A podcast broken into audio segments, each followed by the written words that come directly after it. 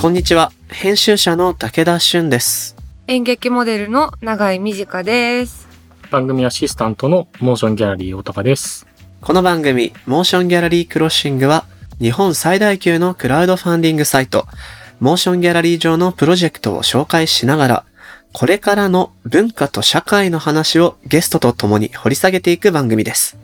番組の提供は東京九段下にある築90年以上の歴史的建築九段ハウスなのですが新型コロナウイルス感染拡大を受け今回も引き続きリモート収録にてお送りしております。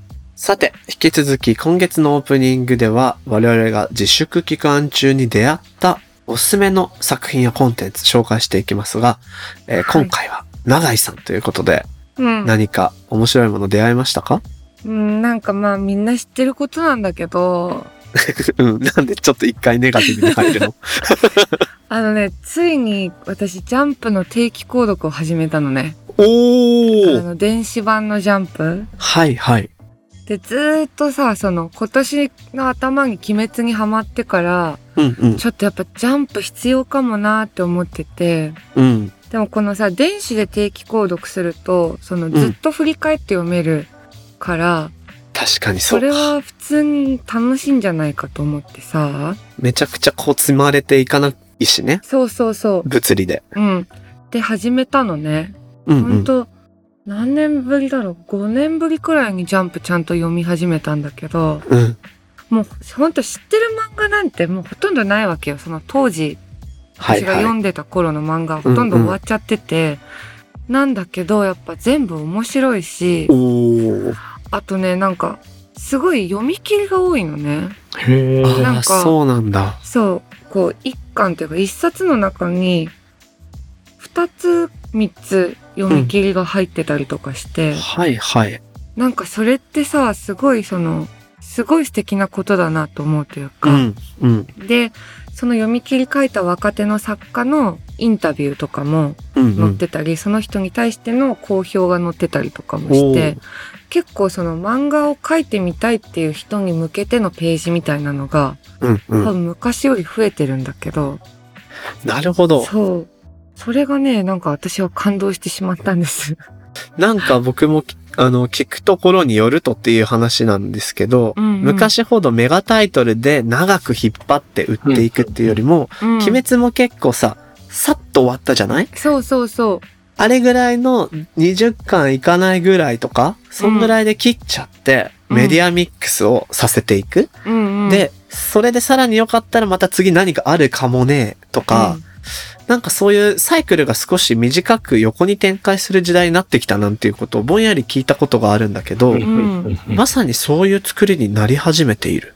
そうなんうんうかんしかもね、その漫画賞もめちゃくちゃたくさんあるっぽくてはいはい。だから常に何かしら募集してるくらいの多分スタイルなんだと思うんだけへどすごいなんか私の頃はっていうか私はさただ読んでゲラゲラ子供の頃笑ってるだけだったけど、なんか今読んでる子はちょっと書いてみようかなとか思いやすいんだろうなと思ってー。確確かに。うん素敵だなって思いました。発表の場とかもそれこそ増えてる分、かうんかい書いてみたい人口は増えてそうな気もするよね。ねそうなのあとね一個、うん全然知らなかったんだけどあのはいはい。トラブルの矢吹先生がうんうん。ジャンプに戻ってきておいてうん。 「あやかしトライアングル」っていう漫画を今連載してんだけどうん。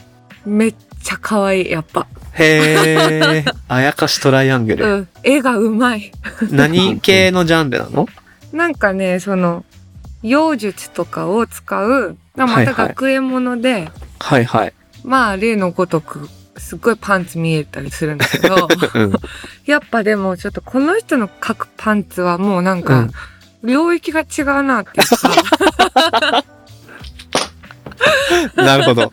そう一回さトラブルが、あのジャンプからスクエアジャンプかなんかに移動になって、うん。そこでこうより洗練された表現ほをー極められたんだけど芸術的パンチラーになってる。そうあとねこう技法もすごかったのよこうねうんうん。透かしで見せるみたい ななんかすごい進化の仕方をしてするのごね。かったの。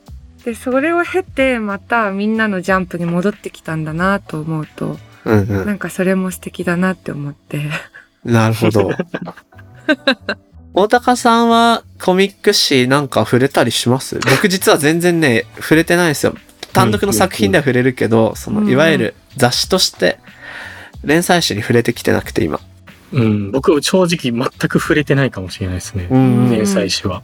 でも、友人がジャンプの編集部にいたりしたので、なんか、はいはい。わあそういうところからおすすめの単行本を聞いて、単行本を読むっていう感じ。なるほどねでも今の永井さんの聞いてると、そのコミック誌、連載誌のうんちょっと変化も感じられそういだや、し、そうですね。デジタルでのね、やっぱりネックになっちゃうのがさ、ゴミがすげえ出ちゃうとか、そうなん取だってよおね。きたいけど物理で無理とかがあるけど、うん。案外雑誌をデジタルで定期購読、ありな気がしてしますね。うんうんおすすめです、とっても。なるほど、なるほなど。んか、あの、昔、大罰組さんの、何でしたっけ、あの、二人が、マン少年ジャンプで、あえー連載を撮るバクマンバクマンだ。 そうそう。あ。うんバックマンの話でこうジャンプのねルールランキングのルールとかすごい勝手に勉強できたじゃないですか、ねうん漫画で。うんうんうでんも。それもなんかデジタルでどんどんルールが大きく変わってきてるんだなと思うとなんかすごい面白いですねそれを考えるだけでも。やっぱりどの世界でもメディアのあり方が変わると、うん作家や作品の立ち現れ方も変化していくから、そういう意味でも今、連載メディアうん触れてみるのうんいもやそう面ですね白いかもしれません。うん永井さんありがとうございました。はーい。はい。モーションギャラリーの公式 SNS でも今回のコンテンツについて投稿していますのでぜひチェックしていただければと思 います。この番組のハッシュタグは、シャープ MGC。アップルポッドキャストの番組ページにもコメントを書き込めます。皆さんのご意見、ご感想、お待ちしております。そして、Spotify の番組プレイリストもぜひフォローしてください。はい。よろしくお願いします。ではでは始めていきましょう。武田俊と。長井美かがお送りする、モーションギャラリークロッシング今月はありがとう、そしてこれからもよろしく番組2年目突入スペシャル月間としてお送りします。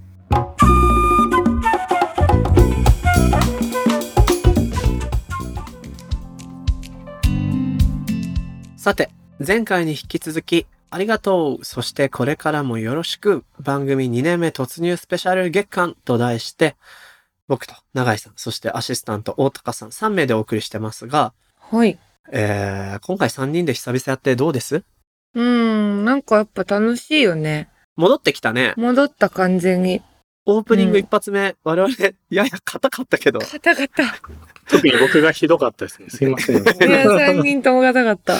そうそう、だいぶ戻ってきて、あ、こういう感じでやってたな、なんて思っているうんうんところだよね。ね、ほんと。なんですが、まあ、このエピソード収録しているの5月の中旬です。はい。で、ゴールデンウィーク何しようかなって実は僕結構楽しみにしてたんですよ。アウトドアしようかなとか思ってたんだけど、うんうん。まあそれもちょ東京中心に3度目の緊急事態宣言があったっていうことで、ねえまあ特にそんなにできなかった。うんとはいえさ、2ヶ月なんかしてたでしょっていうのもあって、うん。今日はそのニューノーマルな暮らしの中で、改めて、まあネガティブなことってね、ほんといっぱいあるわけ。そうね。飲みに行けないとか、飲食店大変そう、映画も大変。いっぱいある。で、その話っていうのは報道でも見てるし、はい。あるいは日々仕事の中でも痛感していることだと思うんです。うん。だが生活は続くうん。というわけで、その生活の中で、なんか新しいトライをしたりとか、ちょっとこういうのっていいかもしんないな、みたいなこともあるんじゃないかなってね、思うんですよ。そうね。確かに。今日はね、そういうことをね、一緒に話していきたいと。はい。あるいは、お仕事のこともね、気になるので、うん何かこういうことやったよ、なんていうのをね、うん。またカジュアルにお話ししていけたらと思うんですけど、ほい。誰から行こうかしら。どうする僕もうパッとね、2個あるの明確に。お、すごい。聞かして聞かして。まあこの2ヶ月っていうわけではないんだけど、うん。新しいことを始めたんだよね。いくつうんか。うんううんん。一つは、これはもう番組でも話した気もするのですが、うん。ブラジリアン柔術を始めましたね。はいはい。格闘技そをう。だ。うん。これが何かっていうと、まあ、寝技だけの格闘技なんですけど、うん。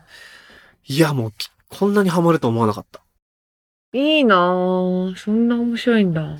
何が面白いのかなって思うんですけど、うん。うーんとね、要は、例えばいろんなポジションからいろんな技が出せるわけ。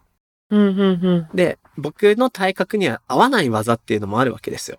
はでも、知識として知るべきなの。うぁ。んへぇなぜかというと、僕には合わない、僕はとっても使えないような難しい技があっても、ー。うん。その仕組みを知らないと、うん相手がそれやってきた時に逃げれないんですよ。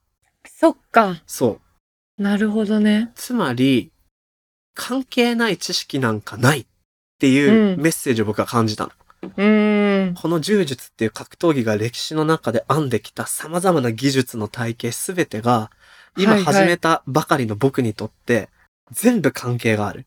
うんうんうん。ってなった時おに、ー鳥肌が立って、面白いなぁ。話。世界すべて関係があるってなった時に、いいなギューンってなったし、ぁ。うん。もともと格闘技見るのが好きだったのね。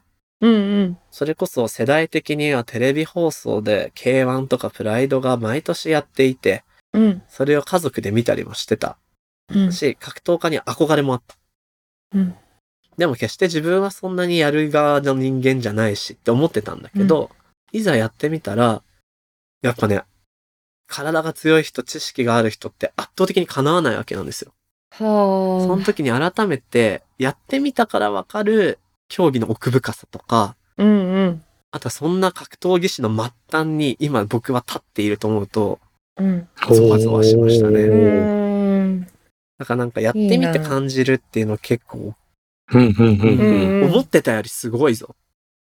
へぇー。うん、もう一個あって、うん。それも同じ文脈なんだけど、カメラをしっかり写真を始めたの、買って。あーうんうん。で、これも同じことで、うん。今まで僕は編集者としていろんなフォトグラファーとお仕事をさせてもらった時に、うん。なんかあの人の写真いいなっはてい思ってはオい。ファーするわけじゃん、うん。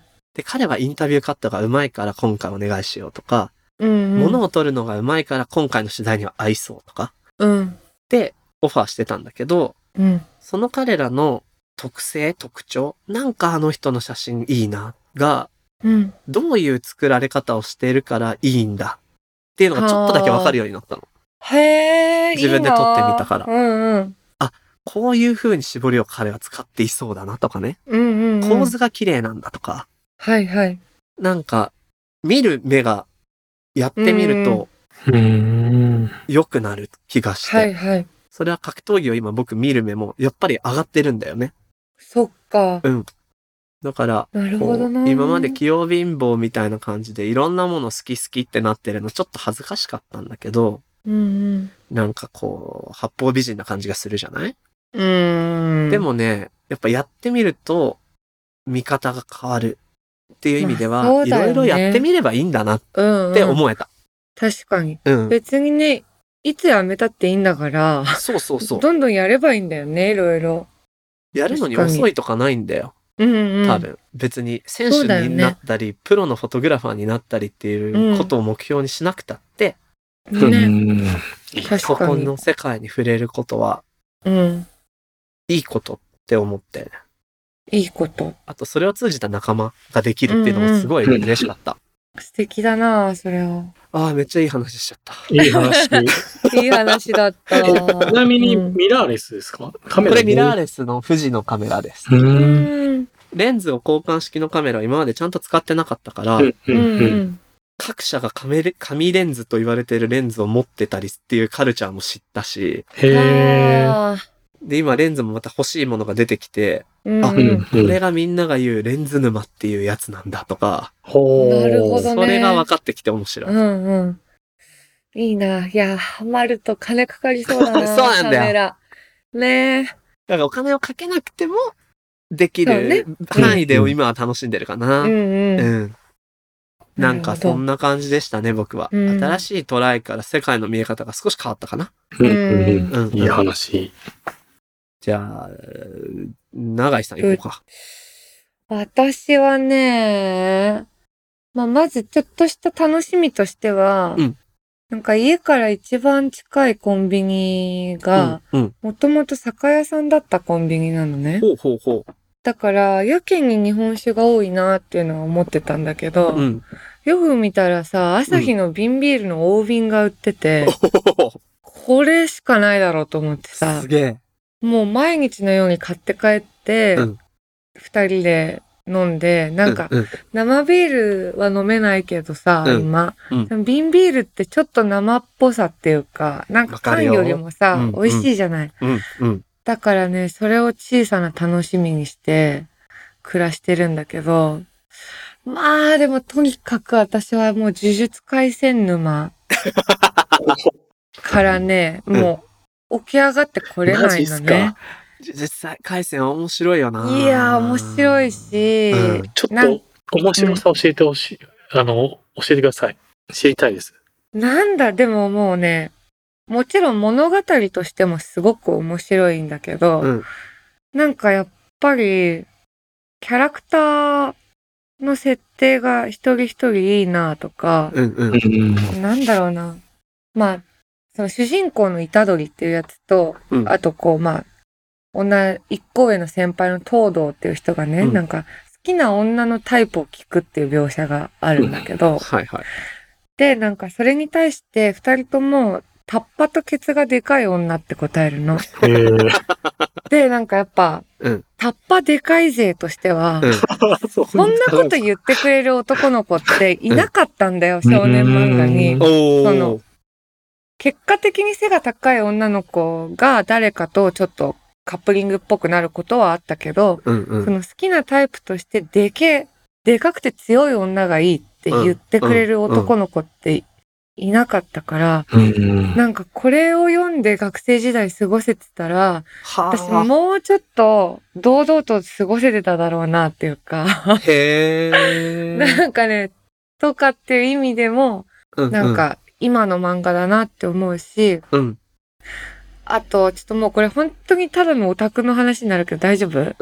あの ね、だんだんそうなっていくんだろうなってことは、呪術呪術廻戦っていうフレーズが出た時に感じ,、うん感じてはいた。そう。なんかやっぱ、五条悟っていうさ、その、うんにキャラクターがやっぱ、うんまあうん一番人気でこう、いらっしゃって、そうね。うんうん。で、私そういう一番人気系のキャラクターって好きにならなかったんだよ、子供の頃は。そういうタイプだよね。そう。でもうんうんもう今超好きなの、ー。五条のことが。もう五条の女なのね、 私。五。条推しなん だ。そう。で、なんかそれもこう、うんうんあ私大人になったんだなって思うっていうか、こう、ほイケメンで、なんかうんうんスタイルが良くて、う。うんうん。めちゃくちゃ強いみたいな子を、もう、みんな好きじゃんみたいな人のことを、うんうん。愛さないっていうことで多分私は自分の人間性を作ってたんだと思うの、はいはい若い頃。うんうんで、も、もうなんか、私がどんな人間かっていうセットアップはもう完了してるから、はいはい別にその、ああ。どのキャラを押すかとかで個性をなんかこう披露する必要がないわけよ。はいはい。うんうんうん。ってなると、なんか、普通にイケてるやつのことをシンプルに好きだって思えるようになってて、しかもそれを人にもう言えるようになって、そう、出るって言ことえよねるの、もう五条がやばいっていうこととかあ今までだったら五条がやばいって言ったら、を、うん。なんていうか多数派のそういう正統そう派が好きなうん、女っていう枠にそう入れられるような、うん、そういう見え方をし自分がしてたからこそ、自分もそうされちゃうのを避けてたんだね。うん。なんかうん俗っぽいと思われたくないみたいな尖りうんうん。 が、俗っぽいと思われたくない尖りっていいね。が取れたんだなと思っうて、んうん。うんあとちょっと最後にもう一個だけちょっとあも五ちろん条の話させてもらうと、うんうんなんか、なんでこんなに五条って素敵なんだろうっていうのをね、こうう、んこんこんと家で考える1ヶ月間だったんだあ。けど、おうーん。私が導き出した答えとしては、はい。五条っていないからいるのね。ほそうれが どういうことかっていうどと、ういうことうん。あの、五条って、まあそのもう、ものすごくお家柄も良くてお金持ちで、うんうん世界で一番強くって、うんかつイケメンで、うんっていうもう完璧な人間みたいなこうセットアップなんだけそうど、だね。そんな人間っていないじゃない、現実には。そうだね。そうのんうん。だから現実にいない人間が描かれてるから、五条ってすごく魅力的で、うん。だから現実にいた場合、五条悟って存在しなかったなっていう、ちょっあとあ、意味なるわほどかな。りますあわかかるわ かる。現実にいないからこそキャラクターとして存在できるってことか。そうう。んだから、こんな人がいたらなって思う反面、うん。いないから爆誕したのが五条悟なるほど。なわけで、うんいなくてよかったみたいな。つまり完全無欠な人間が実際に存在してしまっていたら、五条悟というものは爆誕しなかったはずだと。はい。という解釈に今落ち着いております。ゆえに大手を振って好きと言えると。。なるほど。大高さん、あの、多分これは、呪術廻戦の魅力というよりも、うん永井さんの楽しみ方なんで、はい。ちょちょっとごめんなさい。直接ね呪術廻戦の魅力の紹介ではない。とはちょっとはい。とはいえ確かにではないです。気づいたらそうですね。全然違う話をしてます、今私。ただ、すごい、さっきの五条が押せるようになった自うん分うんうんうのん。い見方って、とってもいいなって思った。や、とってもいいですね。うん深いな。せんのよね、もううんうん私。ううんうんん。やっぱさ、ビーズ好きって言えなかったみたいなのあるもん。ああ、 そう、でもその感じ、その感でじ。もビいーズってやっぱりいいんだよ。うんうんそういんだよね、やっぱ。そうそうそう。うんだから変にね、ミニシアターの映画を、ろくに理解できないのに好きって言ってた大学の時の自分の気持ちを今思い出したりうましん。うん。そうそう、なんか、だから、ね、自分のなんか、こう、存在感とか魅力とかを高めるために、た。うん。これが好きだとかって言ってたんだよなと思っそうだて。よね。あー若い頃の私は。何かアイテムのように身につけて、社会的なイメージを作ってたんだよね。うん。うでんもそれってなんかそのものたちに失礼だったし、うんうん。なんかこれからはそういうんじゃなくて、普通にその好きなんですっていうことでうん、やうっていん。こうと思いました。長井さんの人格がセットアップされたっていうのもだし、あるいは時代がそういう雰囲気を帯びたっていうのもあるんじゃないかな。うんうんうんそれぞれ好きなものを言えばよくないっていう確うかねに。んう。うんん。そうかも。いい話ですよい。い話ですね。危ねええ、なんか、ただの、うん性癖取るだけで終わる可能性そうあああ、るなるほたどだね。のうん、オタクの話で終わっちゃうんじゃないかなっいやいてや思ったから。でもなんか男性で言うとあれですよね。なんか髪染め、若い頃染めがち問題と、うん意外に社会出ると染めなくても良くなる問題みたいな、近いかもしれない。うんでもそれだと僕逆に、ちょっとままだ見え、また見えてないけど、青い色を入れたんですけど、いや、だかうんうらん逆にその今、もう入れることもあんまりその、なんていうんですかね。いあの、昔の、強く意味を持たせなくて済ん持でたる。せなくて済んでるみたいなところに近いか。いや入って、色を、こういう色が入ったらどうかなっていうことうをんうん素朴に実行できるというかね。そうですね、うんうん。なんかあまり意味がいい意味でなくなってる、きましたよ。来る感じっていうか。。そううかんただ愛せばいいというかね。うん。うん。なるほど。でした。結構いい発見だないや、いい発見が多かったな。よ大かった高さんはどうかしら。ちょっと僕、二人に比べるともう内容は薄すぎて、もう言うの恥ずかしいんですけど、いいんですよ。もう、うん多分みんな社会の生きてる人が知ってることに今更気づいた問題っていうのが4月、5月であって、はいはい。あの、TVer ってアプリあるじゃないですか。う。うんんうん。あれが無料で見れるっていう事実に初めて気づいて、はいはいはいテ。レビあーを家で見れるんだっていうのを気づいて、テレビを見始めたのが4、5月でした。この2ヶ月起きたおこおと。え、いいおことだと思ういよ。いね。なんかこう、僕、うちテレビがないんですよ。で、いつもうんうんなんかネットフリックスとかしか見てなかったけど、うんまあテレビドラマも、まあ見たいけど、家にテレビないしな、みたいな形で、うんはいはい。で、TVer ってよくなんか聞くけど、有料、調べずに有料でしょって勝手に決めつけて、はいはい。ううんんうんダウンロードしなかったものを人づてに、え、TVer 見ればいいじゃんって言われて、うん。いや、あれ有料でしょって言ったら、いや、無料だよって言わ れて、今まで僕は一体何をしていたんだろうって いう衝撃とともにめっちゃ今テレビドラマ見てるんですけど、うん何見てんいやの高根の花子さん、あほうほうほ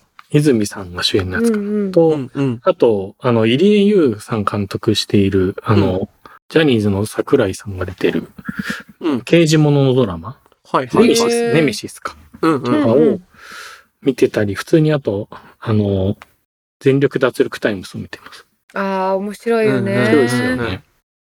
いやいや、なんだかんだっていうか、やっぱりテレビのカルチャー、テレビから報じられるカルチャーって一番こう、マスなものの一つだかうんら、そこにかけているもの、う。うんん高さも現れたりもするし、ううんん。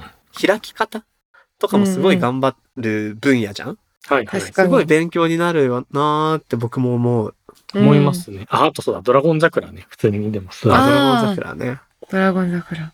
僕は大豆田十和子あーと3人の元と楽しみに見てるね。でもなんかそういう素朴なライフスタイルの変化って、こういう時やっぱ起きたりするんだね。ねう。。うんんうと。んうん。確うかに。ん。でも、永井さんじゃなくて、僕もメジャーになんかやたら寄ってきた気がして、趣味が。うんそういう変化ああるかーもしそれない。れも面白いですそっかそっねか。なんかメジャー、マイナーが帯びているイデオロギーみたいなものが、いい意味で解けて、うん。ね。どっちも好きって普通にいられるし、うん。なそんうかかもそれはとても心地よいことのような気がしますよね。んまますねはいあ、今ドラマの話出ましたけど、そう、お仕事も変化あるのかしらと思って、まあドラマ、うん長井さん、いうんろいろ舞台とかテレビのお仕事とか、そうまあ、ね。どんな風になってて、今、コロナ始まっていおよそ1年、うん。どんな感じに変化が起こってって、最近はどうかしらなんかね、そう今ちょうど本番中で舞台のうんうん。去年飛んじゃった芝居を1年、まあ、あ延期って形そうでかそうか。そうやってるんだけど、うん。まあ稽古1ヶ月くらいして、うんうんうんで、やっぱ緊急事態宣言で、あの、半分くらい公演飛んじゃったのよ。うんうん。本当は5月4日初日だったのがそっかそっか12になってとか。うん。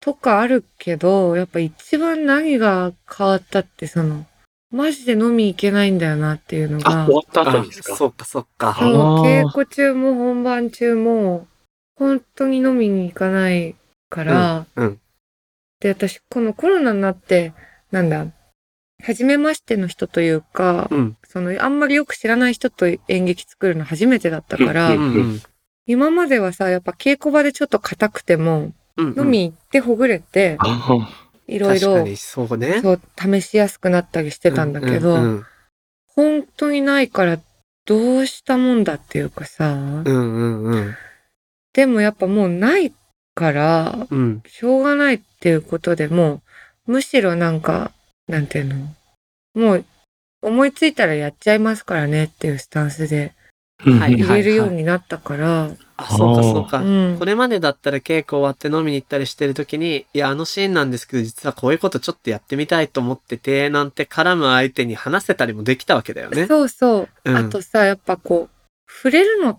て人に大きなアクションじゃないはいはいはいはい。だからなんか触れても大丈夫そうなうん。関係性になってから触ってたのよ、うんうん稽古場とかで。うん。でもその構築ができないから、そうだね。ってなると、まあでもきっと私から触れた方がうん。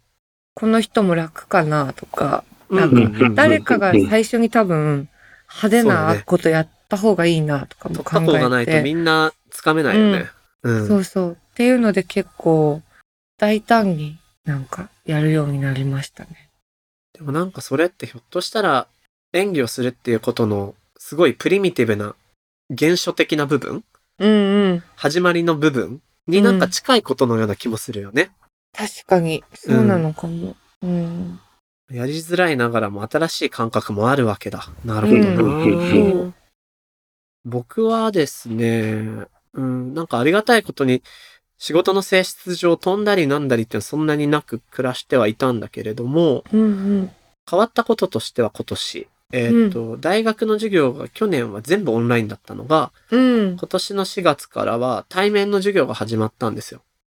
そっかそっか。うで、やっぱりそれはとっても良くて、ん。うん、あの、生徒との距離とか終わった後ちょっと喋れるとかも含めて、うん。そうだよあねの。やっぱりこうあるべきだなと思いつつ、うん。さらにそう分かったのが、オンラインじゃないから、うん。目の前にいるじゃんうん。で、マスクはしてるじゃんうんうん。顔と名前の一致がね、すげえ大変なの。ああ、そっか。確かに。オンラインだそうと、だよね。顔と名前がセットの状態が窓でパネルに並ぶから、うんうんすうん。ぐ一致するんだよね。ああ、なるそほうどだ。よね。いやー、大変だな。目立つ学生さんはさすがになんか覚えれたりするかなとは思うんだけど、うんうん。あ、覚えらんねえって思ってたら、また緊急事態宣言で今い、オンラインに戻っちゃったんで、うんうん。もうこれ、今のうちに覚えとこうかななんていう気持確ち。かに。うん。いや、覚えるの大変だわ。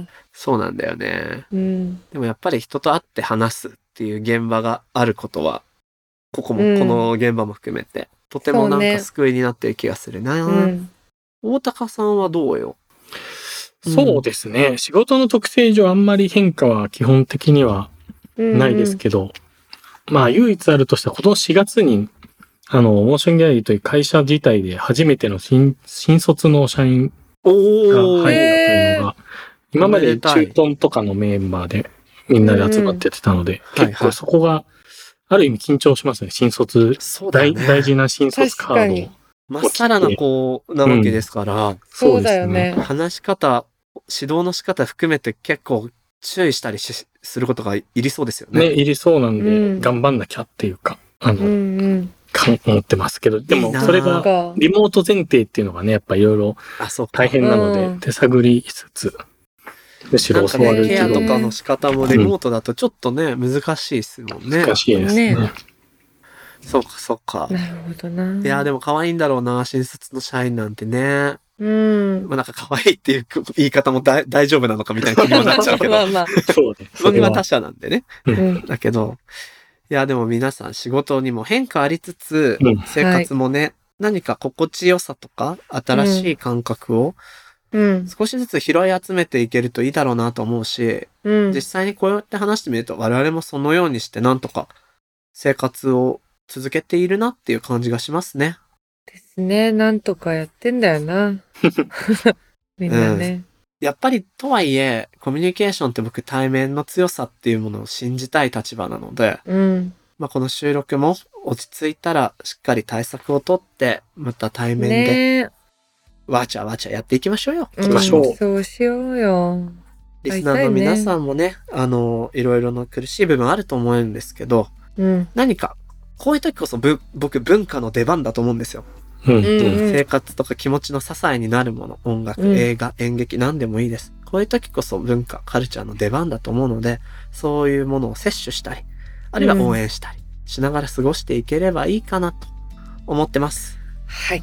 もうねまだまだ話したいですけども今回もここまで終わろうかなと思いますえー次回からはこのコーナー通常通りゲストをお迎えしてお送りしたいと思いますので今回はリスタート期ということでこのような形でお送りしました次回もお楽しみにまたねー。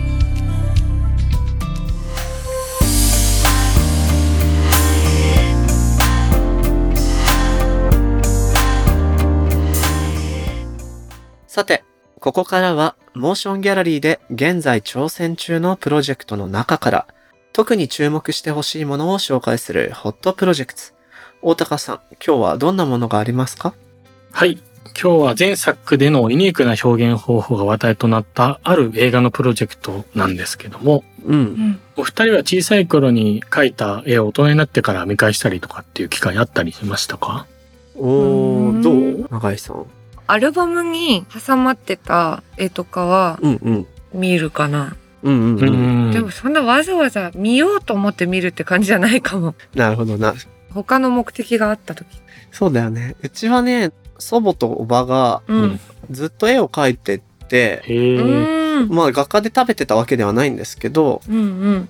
絵の部屋があって、そこで油絵とかをおばあちゃん描いてて、へえだ。から僕も子供の頃絵はやっていたんですよ。うんうんうんううんん。で、その時に描いたやつを母親が学装して、おばあちゃんとかの作品と一緒に実家にかけてあって、へえうわあ素敵。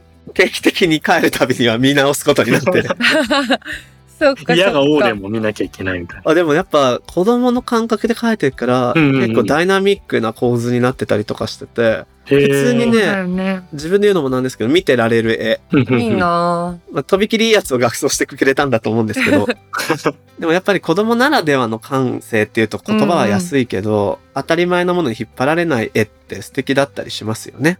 ぁ。う。うんん。あ、いい話ですね。ね今日はそんな、まあ、前作の短編アニメーションが多数の映画祭で賞に輝いた川尻正直監督長編デビュー作となるチェリーバージンっていう映画の支援プロジェクトをご紹介したいと思います。ほうほうこの映画の監督川尻正直さんの前作ある日本の絵描き少年はわずか20分の短編で、まあ、非常に特徴的な作風なんですけど、うんそれはアニメーションを基軸としながら実写、漫画などの表現を取り入れたハイブリッドの作風っていうものになります。うんううん。ん実写とね、アニメーションといえば、新エヴァンゲリオンもね、ラストそんな感じだったけども、確うかに。んそんな特徴的な作品を、まあ、前作撮った川尻監督なんですけど、はいまあ、その中で特徴的なのは登場人物の描写を総年齢の絵で表現していって、それが結構絶妙な演出として迫ってくるという感じで、ちっちゃい頃の時代を描いてる時はなんかすごい子供っぽい絵だったり、うんうんうん。大人になるにつれ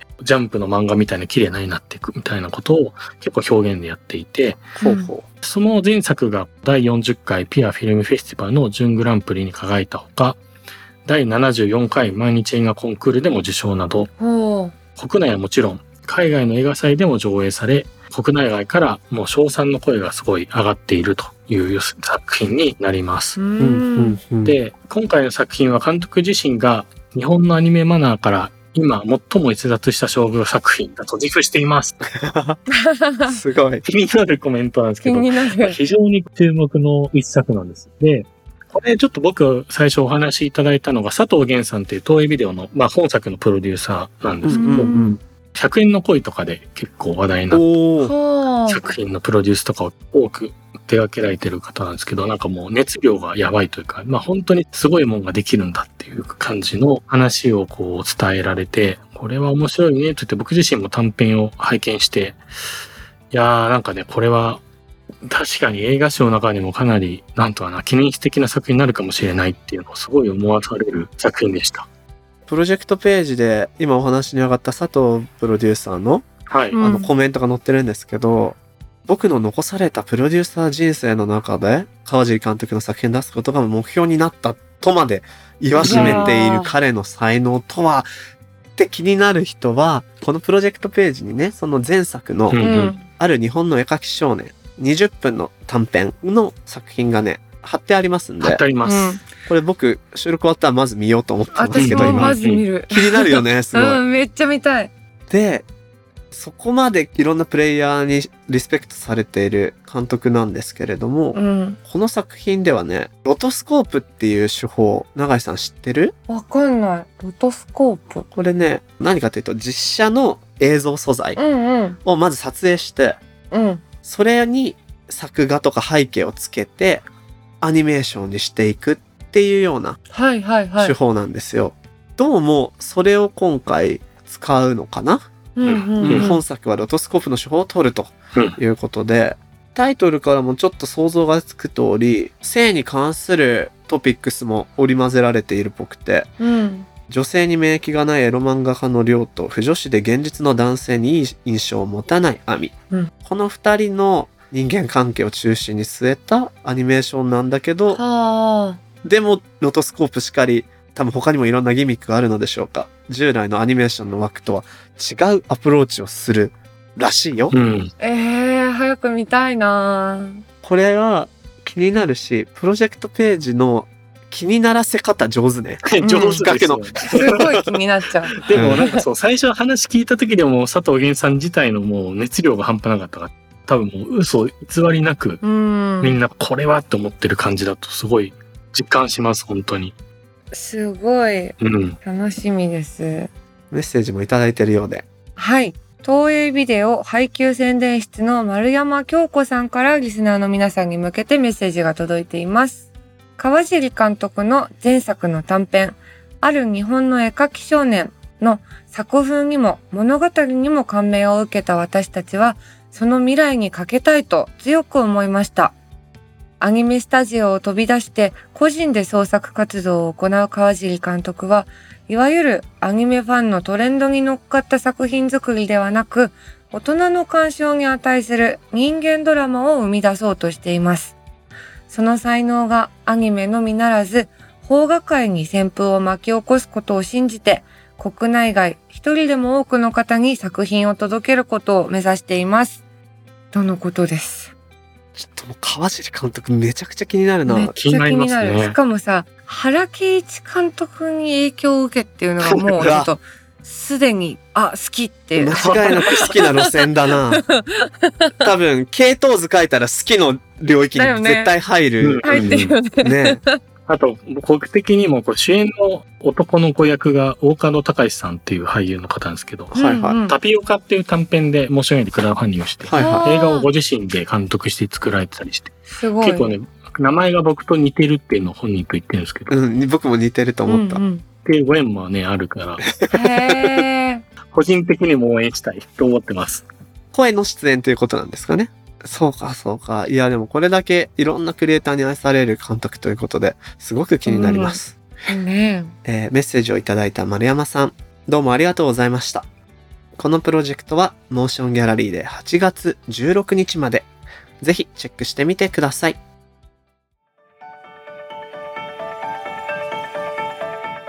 モーションギャラリークロッシングエンディングのお時間となりました。さてさて、今月もおしまいです。はい。永井さんどうでしたうん。ちょっとね、なんか、本当はもっとしたい呪術廻戦の話がいっぱいあるんだ けど、やっぱマナーがあるから、あの世界に。オタクとしての。だからやっぱ公共の場で話せないことだらけなんだな。永井さんさ、さその辺の話になるとさ、急にウェットでドロッとした感じ出してくるよね。陰のものとして のね。番組の違う回でも話してたけど、うん。かつてオタクの中でもさらに陰のもの、はい。ある種倫理を犯してしまったもの、うん。そうそう。そういう自覚があるのかなはい。あとね、この陰のものについてもね、最近ちょっとレポートを書きたいことがあって、はいはい。私は陰のものの陽キャなのね。陰のものの中の陽キャなのね。うん。このお話もちょっとどこかでじっくりします気。になるこれは気になりますね。陰のものの陰キャもいるのね。います。陰のものの陰キャと陰のものの陽キャは交わることはできるんでしょうかできる。あ、できる。うん。でも、陽のものの陽キャ、陽のものの陰キャもいて、うんうんうん陽のものの陰キャと陰のものの陽キャが同じだって思われがちなんだけど、似て非なる人間だっていうこと。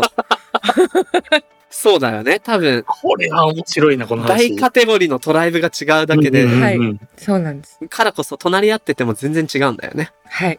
ちょっとこれは次回の陰のもの特集でうん触れたい。いや触れたいそんな特これ集ないけど、どっかでやりましょうね。。やりましょう。ゲスト誰なんだろうこれ。誰だろうないや、やっぱ陰のものの陽キャと陽のものの陰キャを一人ずつ招くしかないんじゃないですか。そうだね。うん。それぞれ呼んできましょう。そうしましょう。では、ここでリスナーの皆さんからいただいた感想をご紹介したいと思います。大高さんお願いします。ツイッターでの中村慎太郎さんのコメントを紹介します。お相手は武田俊と永井美智香でした。また次回お会いしましょう。バイバイ。が癖になってきた。というコメントですよ、これ。おおこれはね、クロッシング中毒ですね。嬉しい。世に言うこういううの。ん。ありがたい。やっぱね日常的になってきたということなんだろうねう。うんんううん。ん。そうだよね。ちなみにね、この、今月別で送ってくれた方もだし、この慎太郎くん、僕、知り合いですわ。あ、そうえなやっのぱいやそうだよね。うん私もね、知ってる。だからもう、中毒ですよ。ありがとう聞いてくれて。ありがとうございま引きす。続き癖になるように、頑張る よ。はい。頑張ります。中村慎太郎。ありがとう。別にそんな呼び捨てにできるような関係性でもないの に。いや、でも嬉しい嬉しい。ありがとうござい ます。ありがとうございます。この番組のハッシュタグは、シャープ MGC。アップルのポッドキャストのコメントでもご意見ご感想をお待ちしています。そして、ベーシックの番組コミュニティにもぜひご参加ください。待ってます。待ってますよ。モーションギャラリー、そして九段ハウスの提供でお届けしてきた、モーションギャラリークロッシング。お相手は武田俊と。長い短でした。また次回お会いしましょう。バイババイバーイ。